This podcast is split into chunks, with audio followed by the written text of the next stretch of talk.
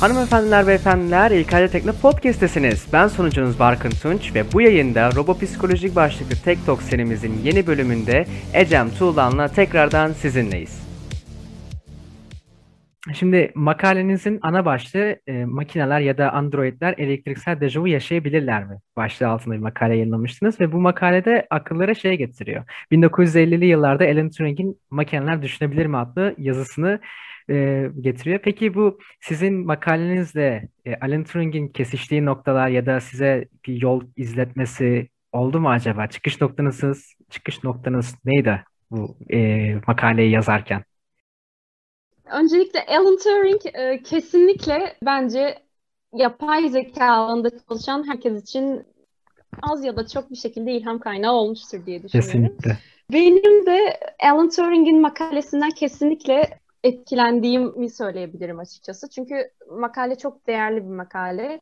Ee, üzerinden 50 yılı aşkın bir süre geçmesine rağmen e, hala oldukça değerli bir makale. Aslında hem felsefe alanında hem robotik alanında hem mühendislik alanında bu her alana aslında e, hizmet eden bir makale.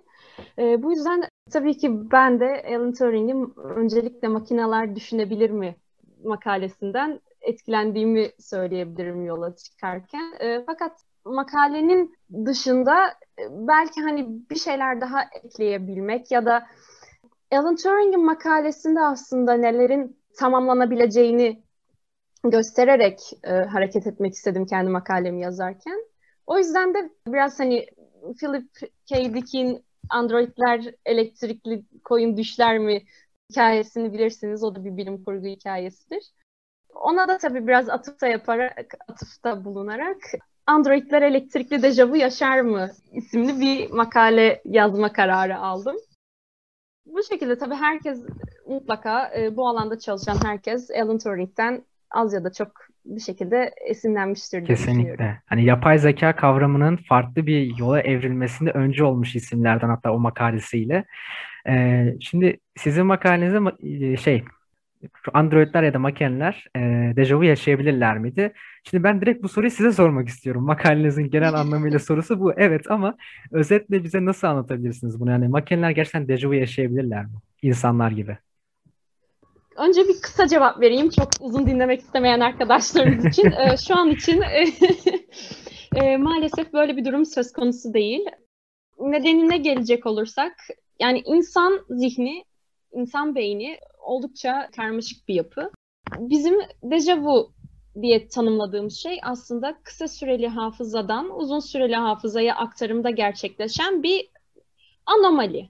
Bunu da işte uzun süreli hafızadan kısa süreli kısa süreli hafızadan uzun süreli hafızaya aktarımı yapan şey de insan beyninde hipokampus dediğimiz bir yapı. E, bu yapıda yaşanan, hipokampusta yaşanan bir gecikme, aktarımdaki gecikme insan zihninde dejavu hissine neden oluyor. E, şu an için makinelerde, yapay zeka sistemlerinde hipokampus benzeri bir yapı söz konusu değil. E, bu nedenle şu an makineler aslında biz insanlar gibi dejavu yaşayamıyorlar maalesef. Yaşamalarını ister miyiz? Ee, ben şahsi fikrim olarak kesinlikle e, tabii ki hani insan benzeri bir zihne sahip olsunlar. İşte onlar da dejavu yaşasın.